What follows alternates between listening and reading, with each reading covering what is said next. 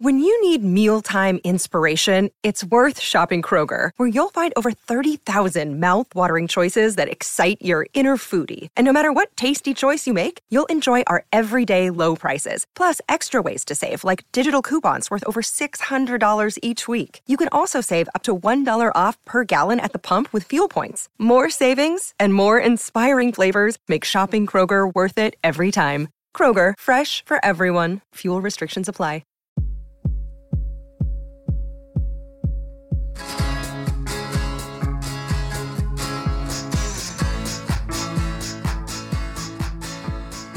Hey, Holly. Hey, Dave. What's happening today on the What Difference Does It Make podcast? Today is a blue chip day on the What Difference Does It Make podcast. Oh, I like that. It is That's blue chip. one. Yeah. We've got a blue chip artist. He's been around for a long time. Steve Diggle of the Buzzcocks. Yes. He's someone I've been a fan of for a very long time. It's a thrill. You know, I was first discovering punk. This was a guy. He was it. He was the dude. He was a the dude. he was one of the the original dudes. So yeah, we're gonna talk to the original dude. This is Steve Diggle of the Buzzcocks. He talked for a long time, so Holly's going to chop up a lot of this stuff and put it up on YouTube. Is that correct? that is correct. So check out the outtakes on YouTube at What Difference Does It Make podcast, and you'll hear some good Steve Diggle stories. Indeed, you will. The reason we're talking with Steve is they've got uh, the Buzzcocks have a new album that's coming out, and it's called Sonics in the Soul. Even though Pete Shelley's not around, as you'll hear in this interview, he keeps the memory of Pete alive, and it's really very touching. So why don't we get right into this talk? This is Steve Diggle of the Buzzcocks on the What Difference Does It Make podcast. Hello, man. Can you hear me? I can hear. We can hear. Where are you? Home in London in my garden. All right. I'm at the back bit of it. I mean, it's a long garden, but I'm at the strip of it, the punk bit. My little shed where I do some work. but the garden goes on a long way. This is the back end of the garden, and there's my little hillbilly shed there from Hicksville. Oh, Uh, nice. this is where I retreat away. That's so nice. I wrote a lot of the songs in that garden, in that little shed there. Even though I have a music room in the house, but uh, you know, it's more organic doing it like that. Yeah. Inspired by the outdoors. You been there for a while? No, I just raced back from the pub actually. I had to go for a stroll for a while, so I just called in the pub for a little while. You know. I ain't been there too long. and I've dashed back to do this. Thank you. Welcome back. Oh, oh no! I mean, I mean, for like, how long have you owned this this uh, property, your house? Oh, about 30 years. Oh, is that okay? Hey. Did Harmony in your head buy this house? Yeah. Yeah, Probably worth a million dollars or more. A million dollars. not too bad.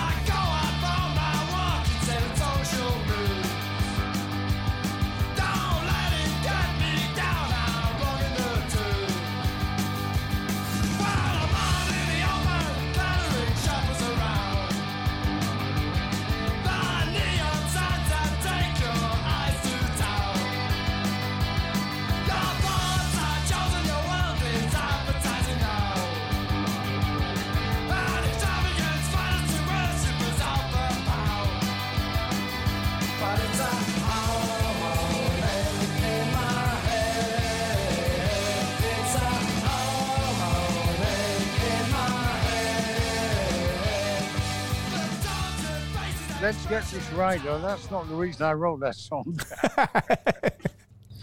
Unfortunately, shit comes along with it. People pay you for this shit, you know. But, you know. You know, we're American, so I want to make sure 40 degrees Celsius is I think it might be 110. yeah, that's an average day in LA or Texas, isn't it? yeah.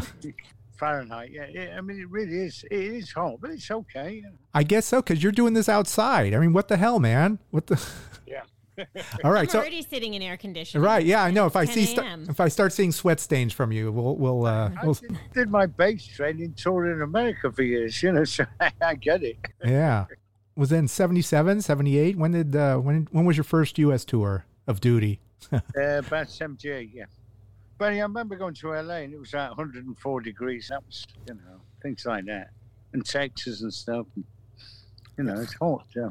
Everyone in England is always surprised at the at how huge the United States actually is. Is that uh, what you found? Like, how, how big is this country?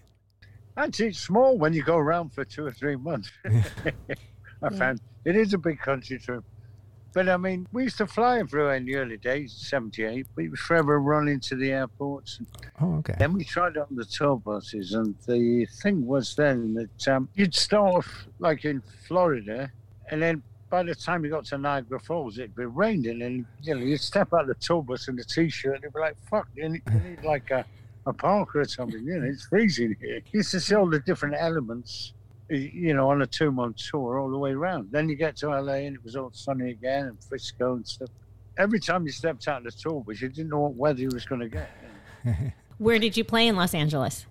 Well, we've played lots of places. Um, Santa Monica Civic in the early days. Yeah, yeah. Like like but that's where uh, Bowie played a long time ago. You know. That's right. Yeah. yeah. My And I remember passing there and thinking Elvis Costello was playing the Whisky a Go Go. And I thought, when are we going to play? And suddenly we turned up at the Santa Monica Civic. And somebody actually smashed the front window there and he said, we'll never play there again. It wasn't awful. Um, but we actually did. But yeah, Bowie played there, didn't he, and stuff like that. We did the Palace one time, and then immediately after we did uh, the Johnny Depp Club, you know. Little Jess did a Viper Room. Yeah, it was when River Phoenix had just died. Yeah. That was a heavy night. Yeah. But it was kind of a nice, interesting night. Then. Really? Was it that same around that same time? It it was a few weeks after River Phoenix had just Oh. died, I think. Wow. Okay. I think we got the best cocaine that night. yeah. there you go. better. That's the bad stuff. The coke they took. Of course. That's what Johnny told me. so many, many happy memories of LA, you know, things like that. you know. And Santa Monica Civic is bigger than the whiskey. Oh Yeah. Yeah. yeah. You were a much bigger band than Elvis Costello. Bigger Well, artist. Exactly, yeah. Yeah, you just kind of think they kind of went over early in the police. And I remember when we first got to the States in New York, they're going, What do you think of these punk bands? And it's like, Well, the police and Elvis Costello had just left the Sex Pistols and the Clash. And so it seemed a little bit weird, you know. Of course, on that tour, we did the Irving Plaza, the first gig. There were two nights there. And the Ramones turned up, which was a great honor, actually. They kind of said, We do these kind of, well, they do them linear ones. And they said, You go off on these little you know, tangents and little bits in the songs. That's amazing, man. But it was a great honor for the Ramones to be there on your first time in the States. back Mm. in- So they were the ambassadors for you guys. Well, it was just like when we started, their album had come out just as we was making our record, the Spiral Scratch, the early record. Mhm. And uh, we find, well, you know, that inspired us, that Ramones record, like it did almost everybody, really. It's like suddenly there they are, you know. Telling us we put all the bits and pieces in there. it's not just straight ahead, you know. They liked all the little bits, you know. It seems fitting. Um, yeah, and you know, it, it was kind of like it kind of full, come full circle really quick. You know, it's like, well, we heard your album, Yeah. but it it wasn't just that inspired us. It was probably Bowie and Brian, you know, all kinds of people, really. You know, I, I do remember that about the first tour, and like I say, by the time we got to LA, with it, Santa Monica Civic, Yeah. What, what was that? Who was, who else was on that bill? Do you remember? Like who who'd you guys play with? You know, I can't remember because well, I always thought you don't take America, America takes you. Yes, we did many tours, and even Bowie himself had to get out of town, didn't he, after a while? Mm. We embraced America and loved it, and they, we, we took about two years to come to the States because we had about eight, or ten hits over here on the Top of the Pops TV show, and we was doing Europe, and we was asked to go to America, uh, but it, we, we, we, you know, it was all these things going on over here. So it took us two years. So when we did come, people had been waiting two years, really. You know, it did work out right, you know. Hence the Santa Monica Civic was quite euphoric and amazing for us, you know, first time in America. The great thing is, I think they got the Buzzcocks right away, which was good, you know. What I did love, they said, you, you've got to kick ass in America, you've got to rock, you've got to race the game, kind of thing. And, uh, and we did, we embraced that, you know that's what I loved about it. It was America at that time. It, it wasn't like Britain and Europe. It can be a little bit, bit finicky or you know, arty and all that, which which is all the cool thing.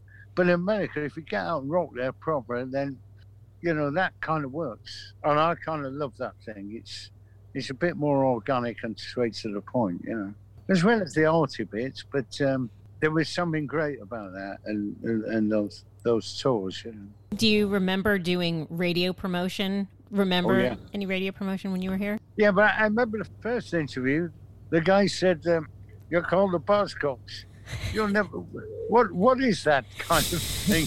It's different here than it is there. Yeah. Well, you know, you're going, is it a bird or is it some kind of sexual vibration or something? a buzzcock? What is it? You know." And we'd kind of joined two words out of the paper. It was a review of a TV show, and um, it said "have a good hyphen cock." So we put the two words together, and buzzcocks. But there wasn't such a thing as a buzzcock, you know. But as Plato said, by giving something name, something the name of something, therefore it gives definition. So I think we define the name. You know what I mean? But um, we were told we wouldn't get anywhere in America with a name like that. Because of the name Buzzcocks or because you had a song Orgasm Addict, was there you, you weren't going to get much radio airplay or or was there pressure like we okay, we got to we got to get a hit in America. We've got hits in the UK. Did you want a hit in the US? we was. I just remember, that, you know, your first sort of interview. I, I, wish I could remember the station. Uh, It's somewhere in New York. he said, "I got to tell you, Steve, with a name like that, you're not going to get far in America." and somebody told me, "Do you know what? Maybe we will now you've said that. You know, because." Right. But it, because it's kind of buzzcock, you can't say that on the radio, you know, some sexual device or this, this string but all this kind of stuff. And it's like, don't worry, you know. It's, uh, but uh, yeah, there was that. And then, of course, along came the first single on a major label, United Artists, and um, it was all Orgasmatic. You're looking for a hit? I think you're doing it all wrong, son. Well, you tried it just for once, found it alright for kicks. But now you find out that it's a habit that sticks and you're an orgasm addict. You're an orgasm addict. Sneaking in the back door with dirty magazines. So your mother wants to know what all the stains on your jeans. And you're an orgasm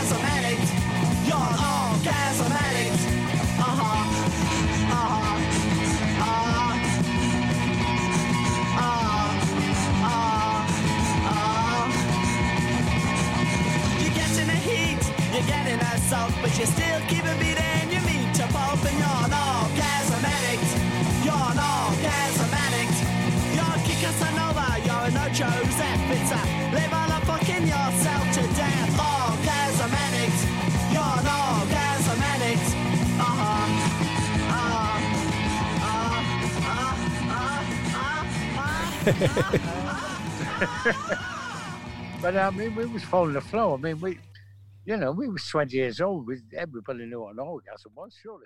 Yeah, right. And I think it was probably inspired by something out of uh, William Burroughs' book to start with, you know. but, but the release date over here for that, we were suddenly told it's it's got to be put back because the record label had to negotiate with the pressing plant that they said we won't print this filth, you know, Really. orgasm addicts and stuff. You know, we had to try and explain to him it was kind of poetry, you know. Right.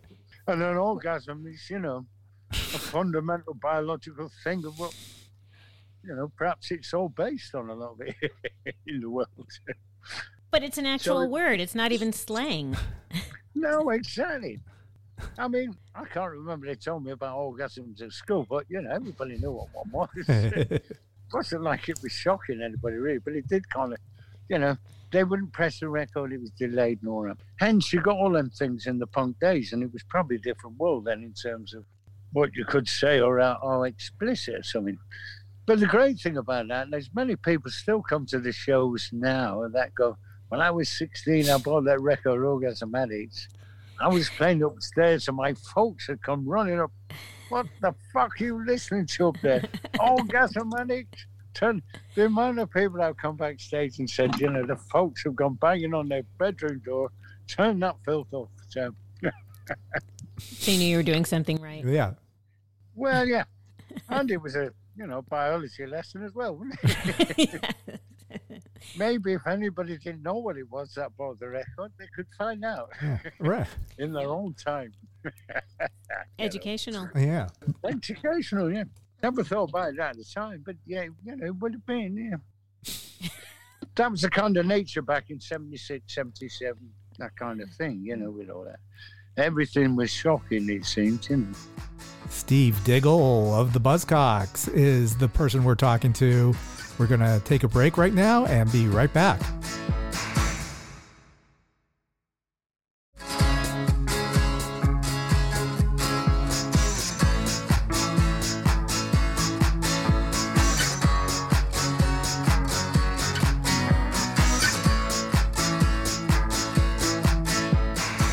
Welcome back to the What Difference Does It Make podcast and our guest, Steve Diggle of the Buzzcocks. With the the Pistols had toured earlier, did that did like Steve Jones come back to you and tell you, "Oh my God, America," because they toured the South? Did he give you a warning, like, "Okay, don't do this, don't do that, be careful of this," or No, or just do whatever you got to do? We're from Manchester. It's like coming from New Jersey or something. Like, they, that won't freak us out. You know, we did those shows in the early days. We brought the Pistols to Manchester and opened up them, you know. hmm And it was kind of amazing because I remember this the, the elevator door opening and they fell out like a glamorous New York dolls. Well, in Manchester, you know, it was. Um, Nobody'd seen things like that, really. You know, they were sort of bright and colourful against this grey backdrop. You know, it was like being in Milwaukee or something. You know what I mean? or Michigan or something. It's like fuck, nobody dresses like that around here. You know, it's not safe. You know? By the time we got to America, I didn't see them for that. But um, I just remember it when we got there. We we loved it. And probably like via seeing Bowie tour America and the Beatles and the Stones, all that kind of thing. Because growing up with the American writers, Jack Kerouac and all that kind of stuff, it's like we want to go to American Well, it should be a bit crazy. and just the Kojak thing of that classic steam on the streets, all that, you know. Right. I mean, that was very romantic in the you know early seventies, pre-punk and stuff.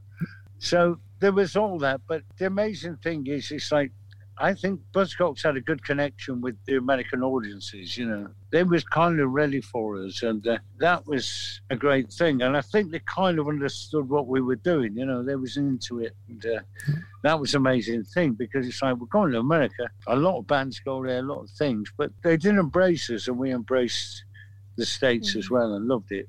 Hence, we went there a lot of times as much as we could, you know. And we had some great shows there, lots of them. you know. Are you going to be coming to the states? You've got, uh, you know, as album. we've got an you've got an album. You're still you're still kicking, man. I love it.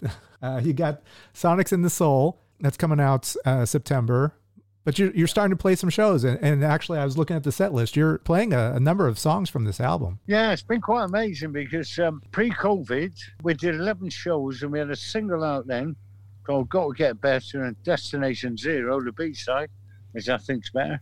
We did about 11 shows and we had a, a West Coast tour booked for March, and then they announced the COVID thing in February, so that kind of got cancelled. And then, of course, we did. We've all done the two years of the COVID business or the isolation of the year. But we've been doing shows over here. And I thought to keep the relevance of the Buzzcocks, you don't just want to be doing the old classic stuff, even though we do quite a lot. We need to do the new stuff. So we've actually got um, three songs in the set at the moment.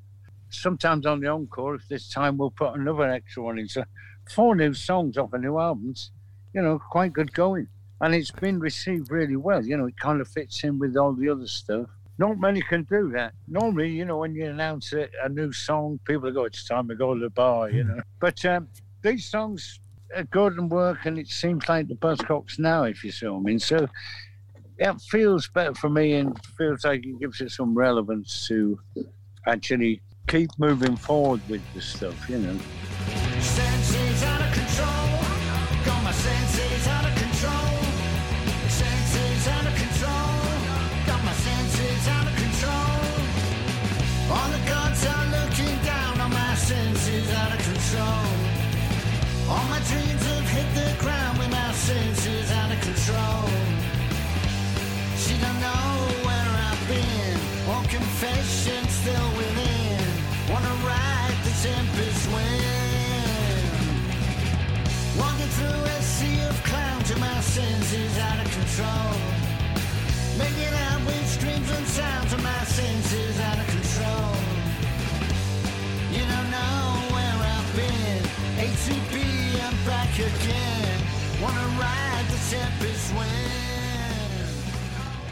And a lot of these shows we were doing, I thought, these, none of these guys have heard any of these new songs, you know. They've heard the single, obviously, they, they, they get that now. But there were two songs in the set, and sometimes the extra one we do, they've not heard, and they've been going down really well, which is kind of really heartening, you know. And actually, you know, I mean, they're like real highlights of the set now, in a way. So that's a kind of good test, I think. You know what I mean? It's kind of if the new songs are working, it's we're going in the right direction somewhere. Yeah. Yeah, so recording them, do you feel like we need to? Would would Pete Shelley uh, like this? Is this something Pete would say? You know, is this Buzzcocks worthy? I mean, what what was your criteria for putting out songs and you know making sure that it's buzz? It, it is a Buzzcock song. He'll probably say it's a lot of shit. No, I'm pretty sure. I mean, you've got to remember, me and Pete were together 43 years. I was devastated when he died. He he actually came into with the last couple of shows we did just before he died. He said to me, "I'm thinking of retiring. You carry on." So it's almost like he was passing me the baton. I said, "You ain't going nowhere. We got things to do." Right. Sadly, died, and uh, you know, you know, the first year was very heartbreaking and very tough to deal with. You know, and it kind of still is because he was like my brother and kind of drinking partner, whatever. You know, socially, it wasn't just like a, a, a, member of a group or something. So we exchanged a lot, and um, we exchanged a lot on the records. You know, like everybody's happy nowadays. That's my riff. I said to him, take that riff away, it's half a song, you know. That's how it worked with us with stuff. And he sang my song Promises. I said, that was a political song about the government. You put a verse in and made it a love song. What are you doing?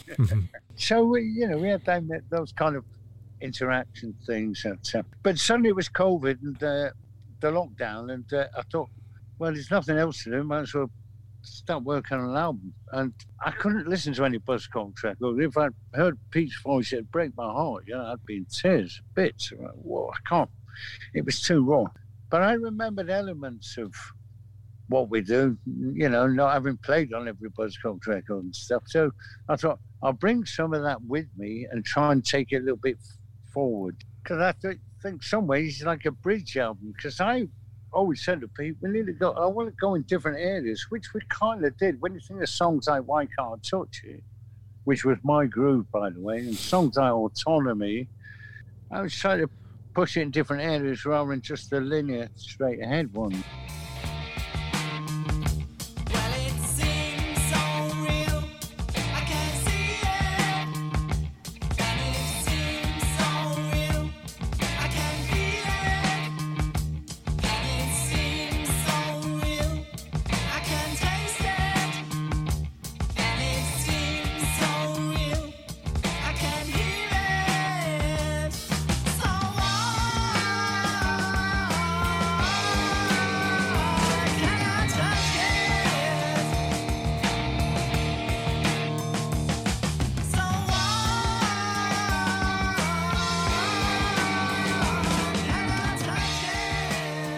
So there was that. And, um, I think on some levels this is a bit, a little bit internal because of the lockdown. I want to get a little bit internal with this album as well, not just outwardly point. With the singles, uh, Senses Out of Control, halfway through writing the album, I had a flashback to when we started, the first day we started at the first rehearsal. And I thought, that'll never happen again. You know, we, it, we what an amazing journey we've had and that. So uh, Senses Out of Control. I want to make it a bit like with a little flavour of Spiral Scratch and a, a little bit of love for all the guys that were in the band then and how we started, you know. So halfway through the album, I thought, oh, let's make a, a song like at the beginning, you know. So that was one element of it. And then we went on, a song called Manchester Rain, which will be the next single. And I, I was doing a show at um, in Manchester, and it was pouring with rain, and I was just about going to go in the stage door, and there's these young kids there and saying, "Steve, can you sign this for me?" Now? And I looked at them, and they said, "We're we're, we're we're starting a band. And I thought that was me 40 years ago, Mhm. you know, with all your hopes and dreams and all this, or what am I going to do with my life, you know, all that kind of stuff. All them fundamental questions. Yeah? And then somehow that song Manchester Rain came up. Inside you? How you solve a problem you can't explain? Standing on the corner, standing in the Manchester rain. Do you catch a dream you just can't find? How do you catch a star that calls your name? Standing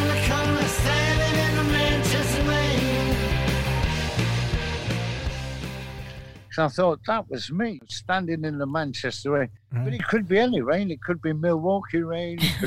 Be, Doesn't sound as romantic. yeah. well, it's a metaphorical rain, really. It's just standing in that when the world's against you, or you're 20 years old, or you're 18, and you're wondering what you're going to do in life and what you're going to do, you know. And you see folks all getting married, having kids, and going, "Well, I'm not sure about that."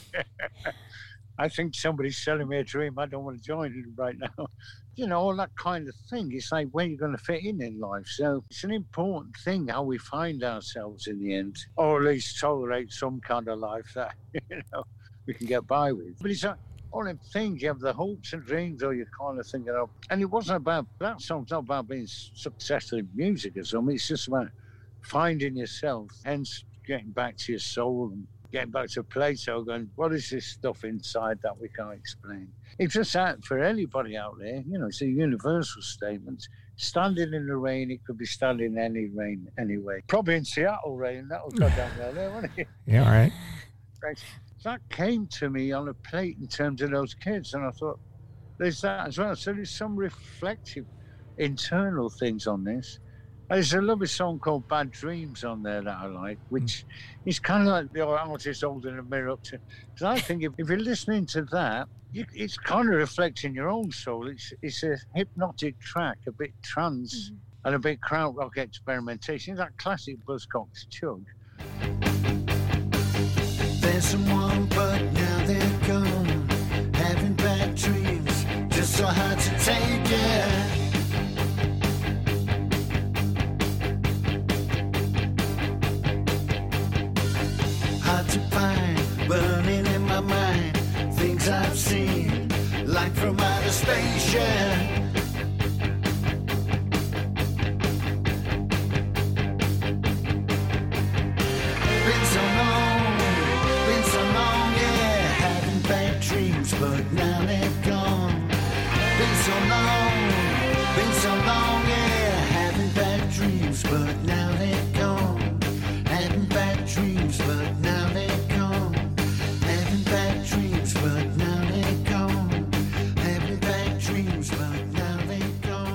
But I think you can get lost in yourself, and hopefully it reflects something inside you where you can think about yourself as the song's going on. Who am I? What am I? And all that kind of stuff. Like the having bad dreams, but now they're gone. Is that self doubt? Yeah, I mean, the guitarist said to me, the great line about that is, but now they're gone. And I thought, oh, yeah, you're right, because it's like, we all know about the bad dreams, but I'm not kind of describing some nightmare. It's just the simple line of going, but now they're gone, which is the release, isn't it? It's like, yeah, they do come with old dreams, you know, the bad ones. And I never thought about it that way, really. I mean, kind of mildly, but when he said, as, as an external listener, not me writing it, it's like, yeah, you're right. It just simply dispels that idea of its doom and gloom in it. And it's a hypnotic song, and I think you can find yourself in that song or you can get lost in your own. And a kind of classic Buzzcocks bit of flavour to it, really, that kind of chug, you know. That's true. One of your guitar players, you've got three new members, and I mean, there's well, actually, you've got one one new player, but you've got a. What, what is the process of finding a new bu- buzzcock? Well, that's what I thought. I thought, fuck, how can we replace Pete Shelley or find somebody else as disturbed and misunderstood as we are, hmm or whatever? Thing was, was I thought I'm going to have to audition around four or five guitar players at least. you can get a great guitar player, but it can be a pain in the ass, and you've got to trouble on planes and think, you know, as a person, there's all kinds of things that make up the chemistry. It's not just the music. So, but um, I simply phoned a guy down the road. I said, I'm looking for a guitar player. My first call, he said, no, the guy, and the guy actually lives down the road from me. it's, so it just works out perfect. I can't believe it. I thought I'd have to go for a look. You know.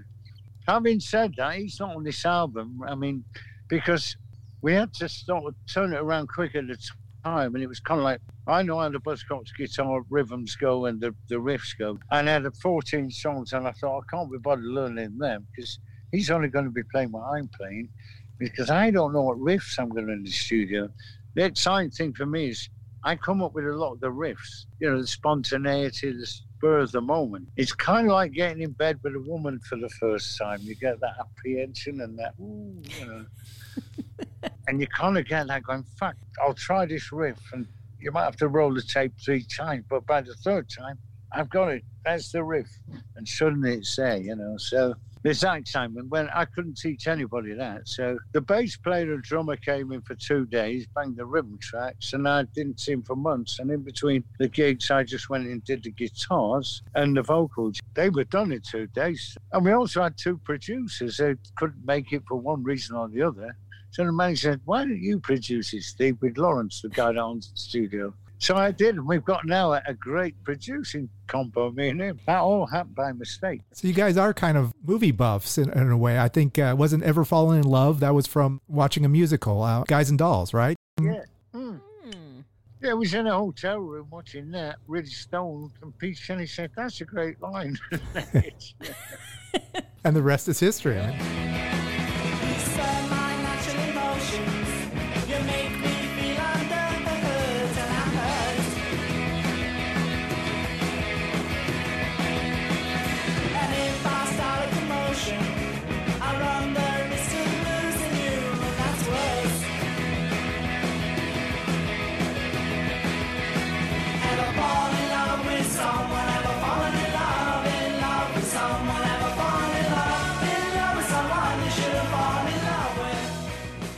With? That's amazing, isn't it? And Oddball Land was in a weird little hotel in Scotland, and that line just appeared out of the whole movie, isn't it?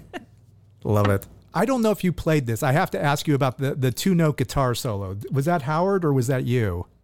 Who d- No, that was Pete. That was Pete. Oh, that was Pete who did that. Oh, wow. Yeah, yeah, yeah. Now, when he did that, what was your reaction? Like, what, what is, what's happening? You've got to remember, just before that, there was Jimmy Page and Ritchie Blackmore, right? yeah. Yep. and it's like, okay, we're doing this song boredom. and here's the solo. It's like, really? Ba-dum, ba-dum.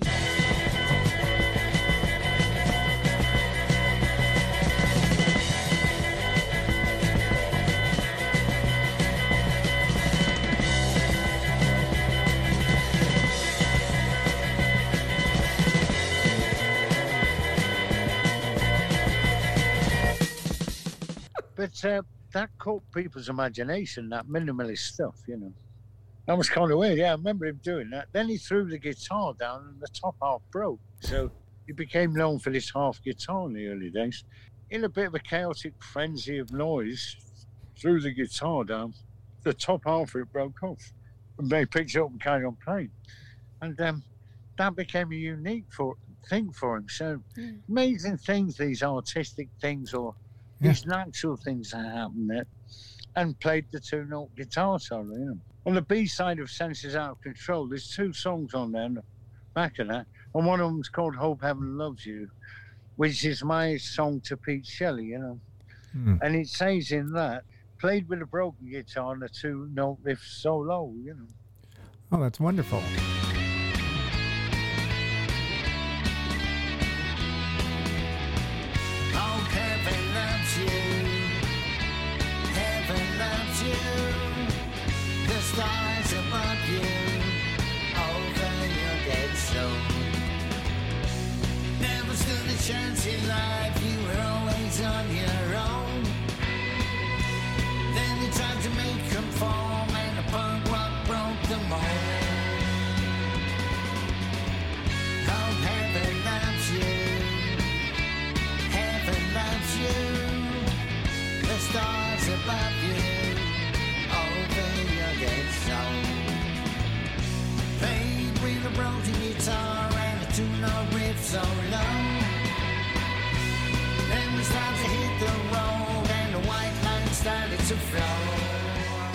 As I was doing this album in, in the song, obviously it was still in my heart and mind. And I thought, you know what? And it just kind of came out. I should write a song for Pete. And, and if I consciously sat down and wrote that, it would have been very difficult, really, to what can I write about him? Because I knew him so well, you know. But that came out, and it's kind of simple, but to the point with it, you know. Mm. But he does mention that two note guitar riff thing, you know, which blew people's minds at the time. It was like, wow, that was two notes, you know. yeah. but but there's other interesting things about the Buzzcock riffs. I, I bought a guitar for five pounds from a before I was in a band when I was 16, and every time I tuned it up and I played a chord, I mean, it was so cheap. It should have just been Spanish guitars a bit on the wall. It'd go out of tune.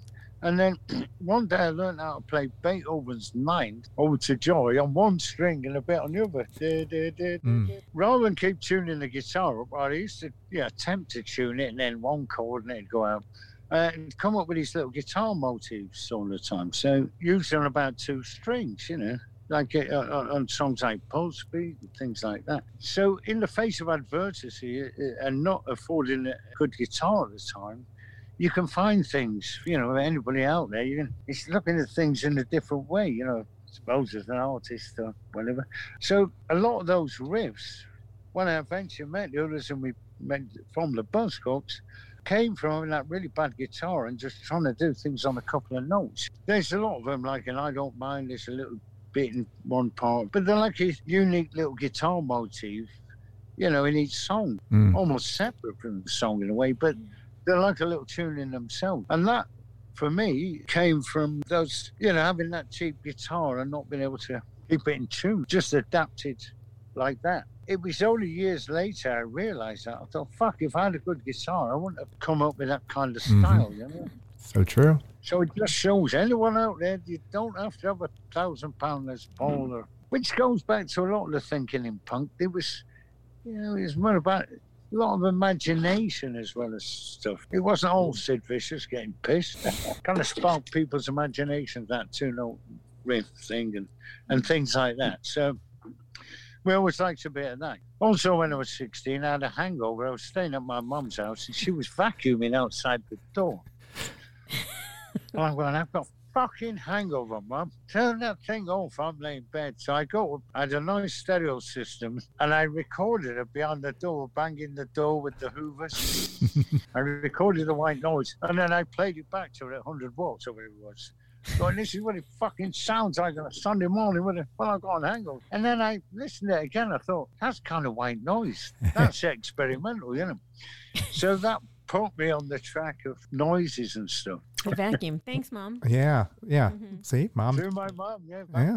Nice job. Have you seen Howard Devoto? If you reached out to him, you had an opening in the Buzzcocks. Was there, uh, you know, an opportunity that uh, maybe Howard might be interested in playing with the with the band again? Um, no, No. I mean, it didn't even. Well, it was booked as a Buzzcocks gig, but then we turned it to a Pete Shelley Memorial Mhm. because he just died before that gig. And we did ask Howard, and he didn't. He's kind of retired. He didn't. He didn't come to that, and uh, I've not seen him for years. Since he left the band, I've probably seen him maybe three times in my life. He did ten shows, and we did Spiral Scratch. And I, I loved. He- Very inspiring to me, I think. I, I thought he was a cool dude. He left the band and he formed Magazine, which I thought was great. We couldn't have carried on with him. I, I think he realised that. I mean, we, we would have done, but it, it's like going back to an old girlfriend. It doesn't work. Somebody said to me recently, would Howard come back? Could you imagine Howard singing Ever Fall in Love? And I don't think so. Is it weird for you to sing that song? You're not 20 anymore either, but you're singing these songs you wrote when you were when you were that age, and everyone loves it. But the, how, how do you keep it going? You know, keep it fresh. Yeah, I mean, it's kind of weird. I've heard that song all my life, and I'm going, I'm the harmony in my head. I think you never Fall in Love. with yeah. You know, it used to be a running joke with me and Pete a little bit. You do the love ones, and I'll do the social ones. I never had them problems with girls. He did. Yeah.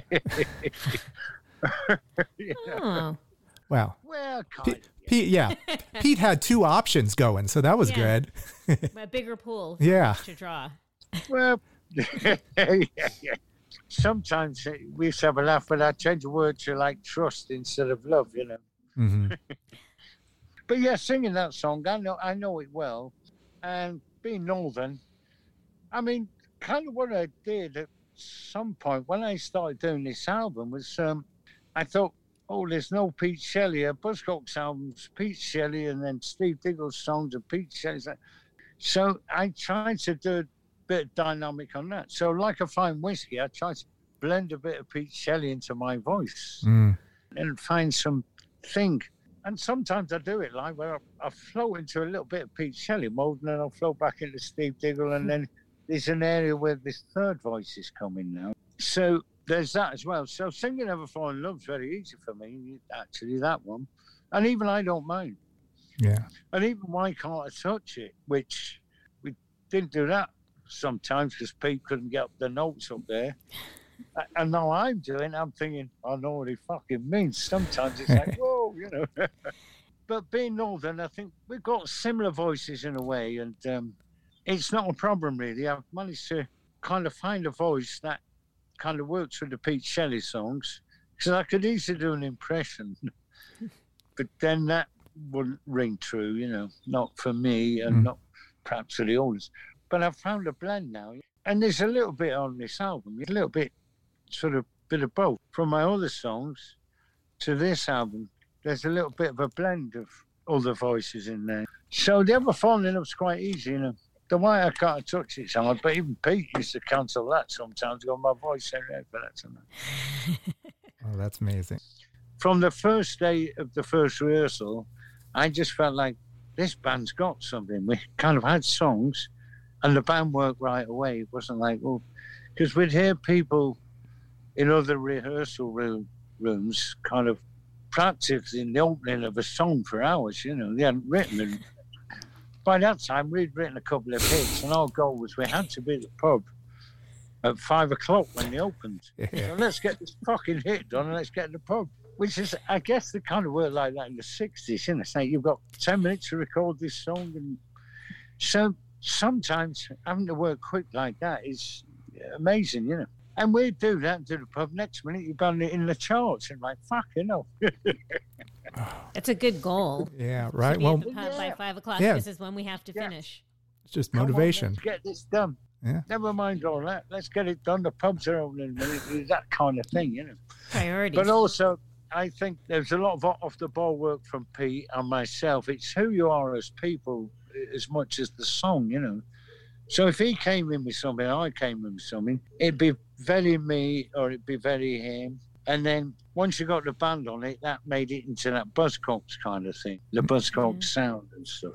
It was who we are as people rather than learning chords and music and all that kind of stuff. And that was magical. And, it, and I, I think it happened to probably a lot of bands, but it was as soon as we started, the hits kept coming and the songs kept coming. It was, oh, yeah, we've got to do a few new songs. No, what do you think? We've got this one. And it was like that. Can't believe this. If you look on the internet how to write a song, and that, it's like, look, we didn't have time of messing about wondering how to write one. We just had to write one and get on with it. That's right. Let's get And on. the pubs were up.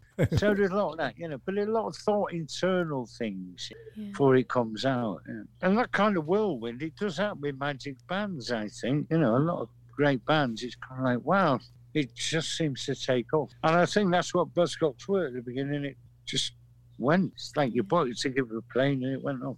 Yeah. I love it. I love that you're keeping the, the Buzzcocks going. The new album is called Sonics in the Soul, and it comes out in September. I'm sure we'll see you in the States very soon, right?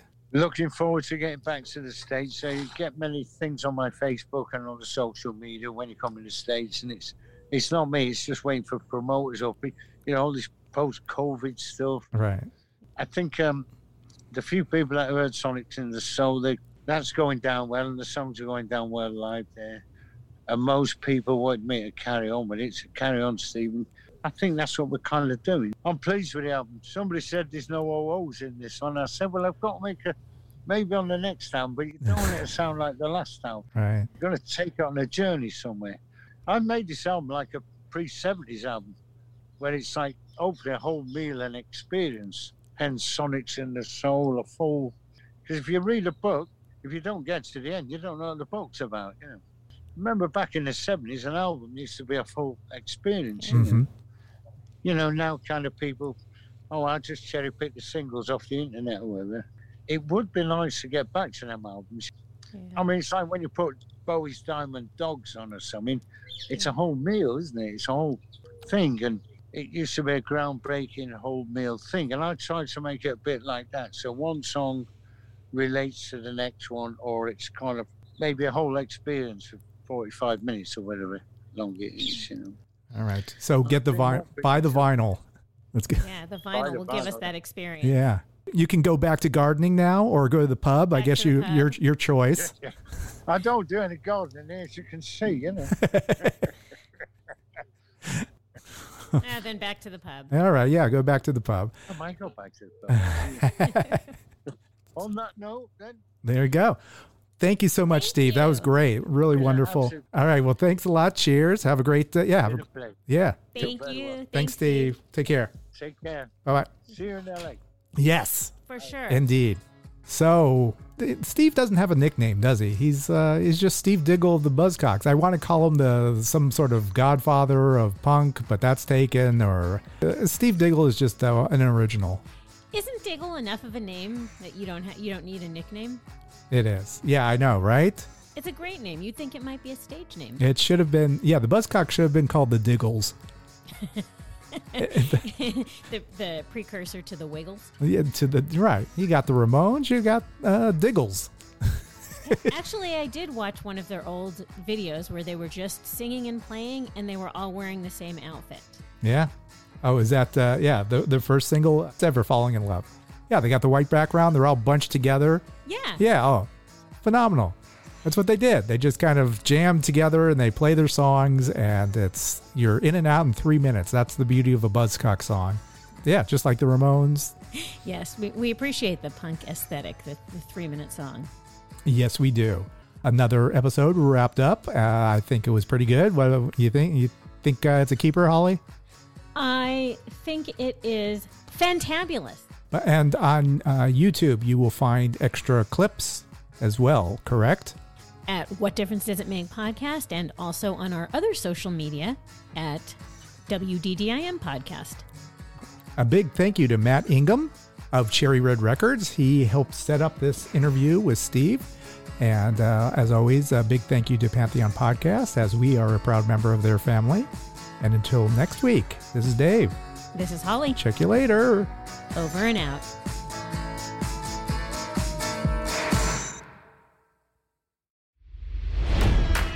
It's NFL draft season, and that means it's time to start thinking about fantasy football. FantasyPoints.com features industry leading experts and prognosticators using proprietary hand charted data to help you score more fantasy points. FantasyPoints.com is the place to go for whatever kind of fantasy football you play. Whether you play fantasy football, daily fantasy sports, or do a little bit of everything, Fantasy Points has the meticulously researched content to guide you to victory. And why wait for the fall? Fantasy Points also covers the new spring football league, the UFL. Join the guru, John Hansen, Scott Barrett, Joe Dolan, and other massive names in the fantasy football universe with an exclusive offer. Use code Pantheon for 15% off any fantasy points package, including the all in package, with access to every article, tool, and data nugget that Fantasy Points has to offer. That's fantasypoints.com and code Pantheon for 15% off at Fantasy Points. Fantasypoints.com, code Pantheon. Score more fantasy points.